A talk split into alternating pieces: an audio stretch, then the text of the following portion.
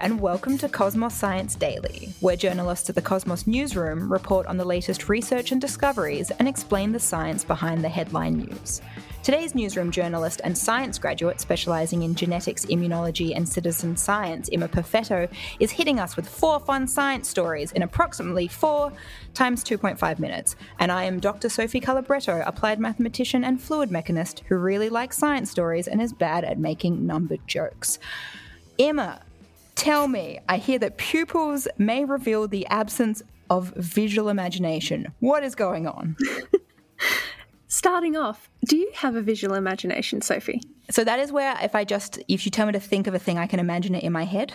Exactly. So like if you're, you know, reading a book, can you see it happening as a little film in your head as you go I can. along? Yes, I can. Same, same. I can't imagine not being able to do that. No. But apparently 1 to 3% of the population can't. They have what's known as aphantasia, which is a lack of visual imagination ability. And apparently, it can be detected through measuring pupil dilation, uh, according to a new study published in the journal eLife. So, some psychology researchers found that the pupils of people with aphantasia don't respond when asked to imagine dark and light objects, whereas people with visual imaginations do. So, they studied the pupillary reflexes of 42 participants who had self reported as having a visual imagination and 18 participants with aphantasia by fitting them with these special glasses to track their eye movements and their pupil size. Participants were exposed to bright or dark shapes against a grey background, which then induced a constriction in response to the bright shapes of their pupils and a dilation in response to the dark shapes. They were then asked to imagine those same shapes, and the pupils of the participants with a visual imagination still constricted and dilated appropriately, whereas those with aphantasia their pupillary responses didn't significantly differ between the two. Okay, so what I'm taking away from this is I can work on a new party trick, Emma, and if I I can work out if my friends have aphantasia just by asking them to imagine a bright light and then staring at their eyeballs to see if their pupils constrict. Potentially, they did use specific little glasses to measure the pupil dilation and constriction. So potentially, your eyes are going to be, you know, able to see the difference. But I'm looking forward to hearing how that goes. Um, I'll let you know uh, once I alienate my friends at the next party I go to. So I hear now that you have the secret to better coffee, and it has to do with the birds and the bees. Emma, I don't know what that means. Let me know. Um, so, researchers have found that coffee beans are bigger and more plentiful when you have birds and bees to protect and pollinate the coffee plants. Um, so, without the helpers, coffee farmers would experience a 25% drop in crop yields, which is a loss of more than $1,000 per hectare of coffee, um, which is according to a new study published in the Proceedings of the National Academy of Sciences. Um, so, researchers from Latin America and the US quarantined some coffee plants at 30 different farms. They excluded birds and bees with a combination of large nets and small uh, lace bags.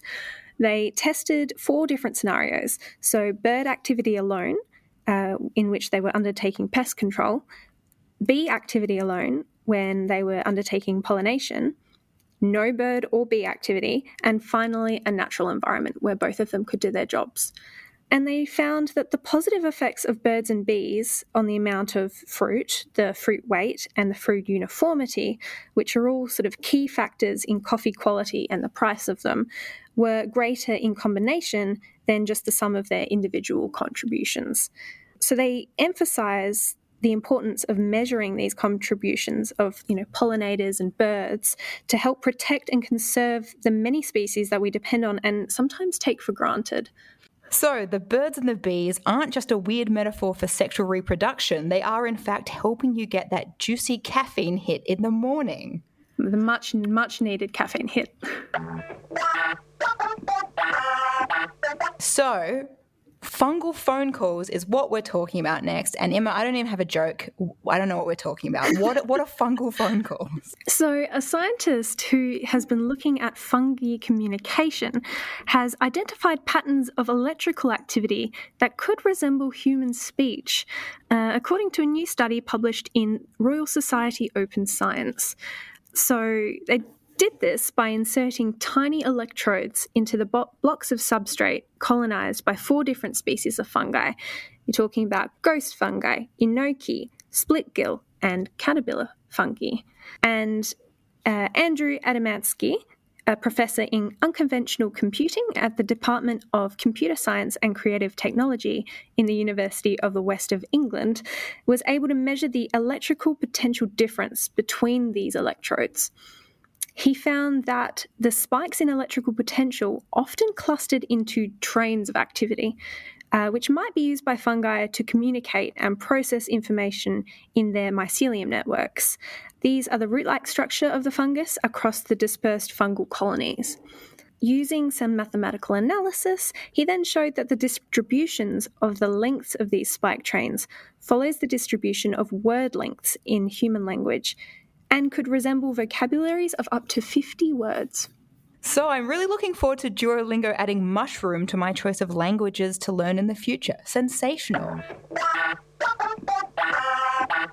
And finally, Emma, you're going to tell me about a new kind of 3D printing, I believe.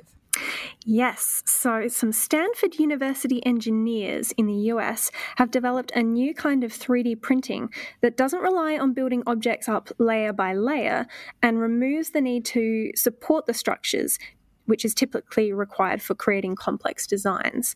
In this new technique, which is described in a paper published in Nature, uh, the printed object is fully supported by a really thick resin. Kind of if you imagine an action figure floating in the center of a big block of jelly. Um, so it can be added to from any angle. It works by focusing a red laser into this gelatinous resin that then hardens when exposed to blue light. When the laser hits one of these tiny nanomaterials that's scattered throughout the resin, it's converted into blue light at that really precise focal point, which then cures the resin. This method uses what's known as triplet fusion upconversion, uh, where with the right molecules in close proximity to another, you can create a chain of energy transfers that turns low energy red photons into really high energy blue ones. Okay, so that one was a bit of a doozy, Emma. If I am to understand correctly, using my favorite new analogy of an action hero in jelly, so they're shining red light into the jelly that has these kind of nanomaterial sprinkles in them. And when that red light hits a sprinkle, it turns to blue light, and then the blue light hardens the jelly at that point. So essentially, our action figure is a 3D printed action figure made of light hardened jelly. Yeah, Exactly. Amazing. science. Everyone, science. Well, thank you, Emma, and thank you everyone for listening. Be sure to keep an ear out for our next installment of Cosmos Science Daily. This podcast was brought to you by Cosmos, a publication of the Royal Institution of Australia.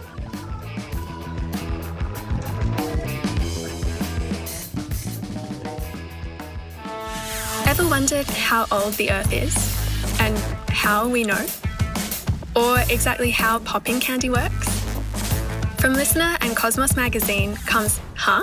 Science Explained, a weekly podcast where we answer all of life's questions, big and small. No lab coats required.